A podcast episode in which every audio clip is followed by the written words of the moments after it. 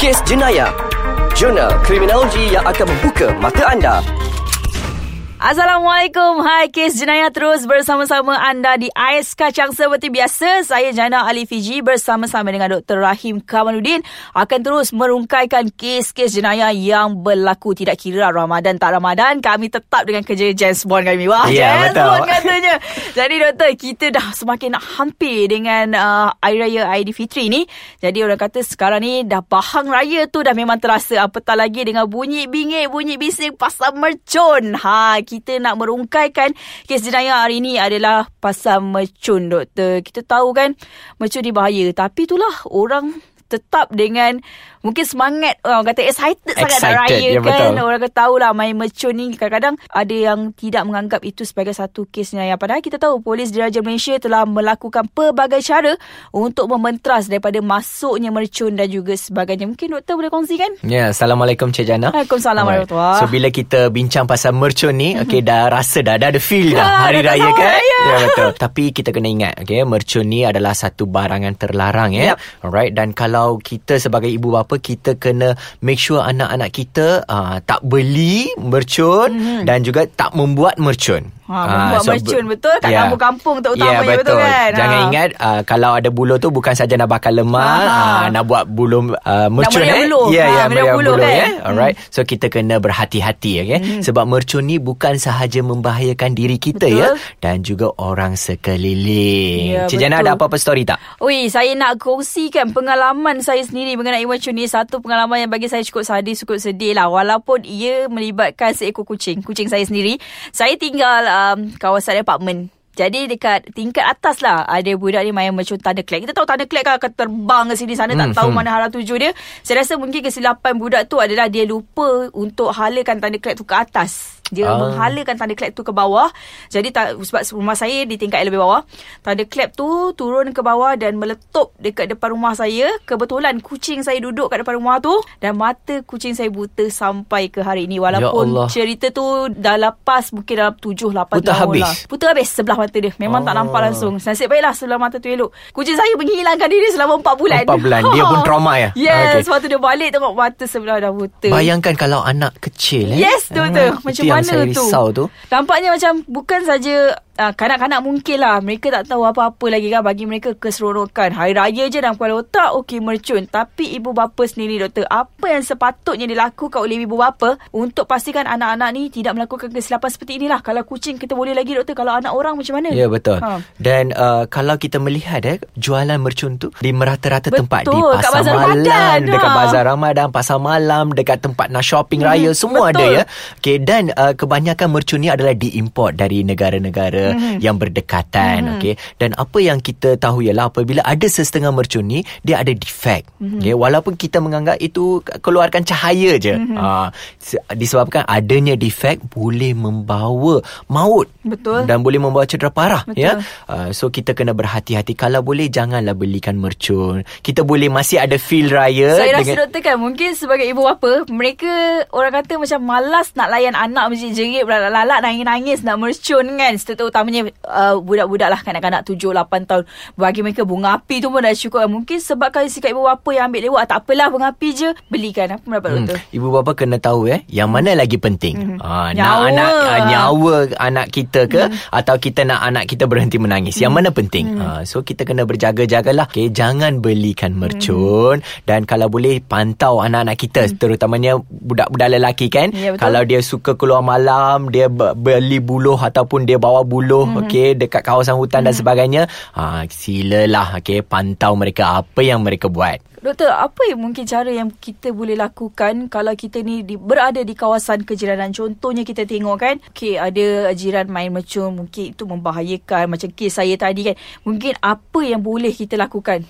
Adakah dengan buat laporan polis ke apa ke mungkin doktor? Alright, kita yang li, uh, tinggal mm. okay, dalam sesuatu tempat kawasan tempat tinggal atau mm. komuniti, kita juga boleh memainkan peranan. Okey. Okey. Jangan ingat kita tak nak busy body kan. Mhm. Okey, tapi sebenarnya uh, uh, laporan kita ya Mhm. uh, boleh membantu menyelamatkan nyawa kanak-kanak itu yang ber, yang bermain mercun. Mhm. So apabila kita tahu jiran kita ataupun jiran-jiran dari kawasan tempat tinggal Mhm. kita main mercun yang berbahaya contohnya, kita simply boleh call pihak polis dan Mhm. buat laporan. Okey, jangan rasa mungkin kalau report tu rasa busy body ke tak. Sebenarnya kita membantu mereka, kita menyelamatkan nyawa mereka. Betul tu doktor. Kadang-kadang kesian kan uh, terutamanya pada waktu malam apabila kita tahu pakcik-pakcik, makcik-makcik sibuk nak solat terawih, time tu lah pom pam pom pam sana sini kalau orang tak ada sakit jantung tak Ah, apa. itulah. Bayangkan kalau mereka yang menghadapi sakit jantung, apa yang akan berlaku kerana terkejutnya dengar bunyi mercun dan pastinya mercun ni sangat-sangat membahaya.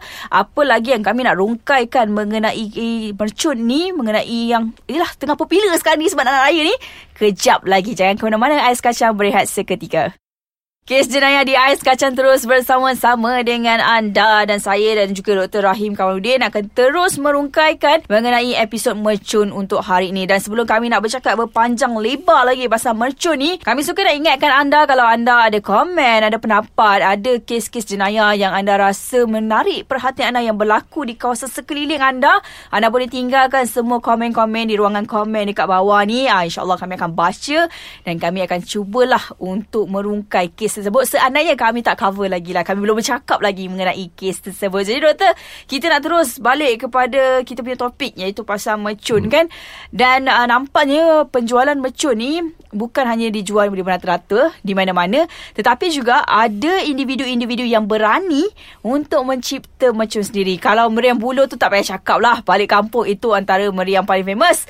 Meriam dalam tin tu semua itu memang famous. Tapi mungkin doktor, apa yang buatkan mereka ni berani ambil risiko walaupun tahu kemungkinan naik nyawa mereka sendiri boleh melayang. Betul Cik Jana. Itu sungguh menyedihkan Hmm. eh sebab setiap tahun ada je, ada je kes Ya, yang melibatkan jari putus lah, jari lah, putus apalah. tangan lah dan sebagainya. Dan apa yang lebih membimbangkan adalah orang yang buat uh, meriam buluh Hmm. dan uh, mercun uh, buatan sendiri adalah uh, remaja ya. Yes, Se- betul. Kebanyakan adalah remaja ya dengan menggunakan barang-barangan yang sedia ada seperti Hmm. buluh, tin dan sebagainya. Ini sangat sangat berbahaya Hmm. okey kerana ia boleh uh, mengancam nyawa Betul. okey orang yang main mercun itu. Mm-hmm. Okey dan kalau kita uh, mengupas mendalami trait-trait atau ataupun faktor-faktor yang menyebabkan seseorang remaja mm-hmm. sanggup membuat m- mercun Yep. uh, walaupun dia tahu okey itu adalah berbahaya. Okey ada banyak jenis faktor dalaman yang kita boleh utarakan dekat sini. Mm-hmm. Salah satu adalah kanak-kanak ini remaja ni mereka mempunyai trait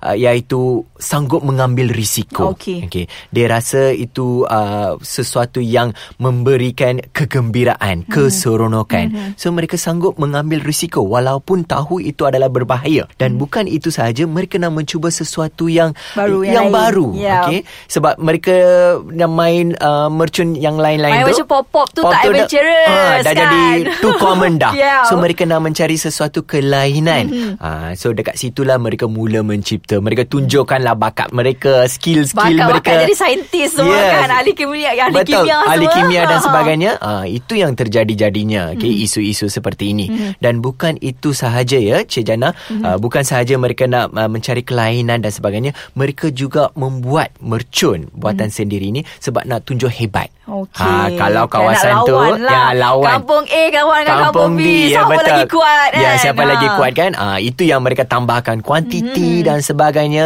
ah, dan macam-macam. So sehinggalah ah, kes itu ataupun perbuatan sendiri itu boleh meragut nyawa kita. Hmm. Betul. Bukan sahaja nyawa kita tapi orang, yang sekeliling. berada di sekeliling. Yep. Betul tu doktor. Dan doktor, zaman sebercanggih, zaman Facebook, Instagram, Twitter, WeChat, apa lagi segala macam social media yang tumbuh macam orang kata cendawan lepas hujan ni kan doktor. Penjualan mercun bukan hanya tertumpu kepada kawasan-kawasan tepi jalan, bazar Ramadan, pasar malam, kawasan contoh-contoh tempat shopping seperti Jalan Tengku Rahman dan juga sebagainya. Memang kita tahulah kalau pergi setiap tahun memang ada je Memang orang ada jual kan je. tak tahu macam mana dia boleh duduk kat situ. Tetapi juga penjualan mercun-mercun ini secara COD, cash hmm. on delivery dalam talian. Adakah itu juga merupakan satu kesalahan yang mungkin boleh membuat si penjual itu didakwa? Memang mereka boleh didakwa mm-hmm. sekiranya ditangkap eh. Mm-hmm. Sebab kalau kita melihat sudah ada penjualan mercun melalui mm-hmm. WeChat, yeah. melalui media sosial eh. Bukan sahaja tudung ya, Cik Jana. Ya, yeah, betul. KPM Bro, PMCs dan uh. sebagainya kan. Okey, dan memang dah ada penjualan online mercun mm-hmm. tu. Ha, itu yang kita uh, merisaukan lagi sebab mm-hmm. kebanyakan kanak-kanak mereka dah expose dengan social media dan mereka boleh order ya, yep. mereka boleh menempah okay, mercun mm-hmm. tanpa pengetahuan ibu, ibu bapa, bapa yep. ya dan mereka boleh back in duit alright. Mm-hmm. So transaksi ni boleh dilakukan dalam beberapa jam. Mm-hmm. Beberapa dalam beberapa Betul. jam mereka boleh dah dapat dah mm-hmm. mercun dan sebagainya. So sekiranya alright kalau kita lah mm-hmm. kalau come across page ke ataupun yep. uh, profile yang mm-hmm. menjual ni kalau boleh silalah buat laporan dekat yes, polis. Yes, report pun ya, dekat betul. situ pun boleh kan. Ya, kan kita boleh blog ah, kan. Kita boleh blog. Hmm. So itu yang kita kena buat. Itulah uh, penglibatan kita sebagai mm-hmm. uh, community dan kita juga perlu menjadi mata dan telinga untuk pihak polis. Betul. Dan jadi doktor nak tahu jugalah apakah antara mungkin hukuman-hukuman yang mungkin boleh dijatuhkan kepada mereka-mereka yang menjual barang terlarang ini iaitu mercun tak kisahlah sama ada dalam talian ataupun uh, di tepi-tepi jalan dan juga sebagainya. Ya, mereka boleh dicharge ya bahawa mm. di bawah beberapa akta seperti akta bahan letupan mm-hmm. ya mereka boleh dicharge kerana kerana menjual barangan terlarang okay. iaitu mercun sebab mercun ni sangat berbahaya mm-hmm. ya sebab mereka nak mengaut keuntungan yep. uh, mereka inilah ramai yang menjadi mangsa okey so apa yang kita yang saya nak nasihatkan dekat mm. sini hmm. ialah kepada para penjual kalau boleh janganlah jual mercun sebab mer- buatlah duit dengan cara lain yeah, banyak betul. lagi cara lain boleh buat duit kan ya yeah, betul so dan kanak-kanak di luar sana dan ibu bapa uh, silalah pantau okey aktiviti anak-anak anda Betul. sepanjang bulan Ramadan ni menjelang hari raya sebab yep. kita nak sambut hari raya dengan penuh gembira. Ya betul. mak ayah dah beli dah tu baju raya apa semua takkanlah anda nak biarkan mak ayah anda tengok di pagi raya anak dia beraya pakai baju Melayu tapi tak ada tangan. Ya ha, betul. Kan, Itu yang sedih, sedih tu. sangat doktor.